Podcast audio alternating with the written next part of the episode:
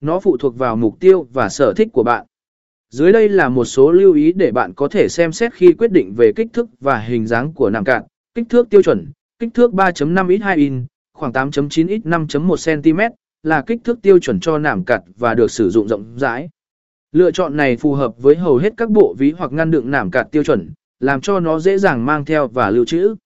Kích thước tùy chỉnh, nếu bạn muốn nạm cạn của mình nổi bật hoặc có yếu tố độc đáo, bạn có thể xem xét việc sử dụng kích thước tùy chỉnh.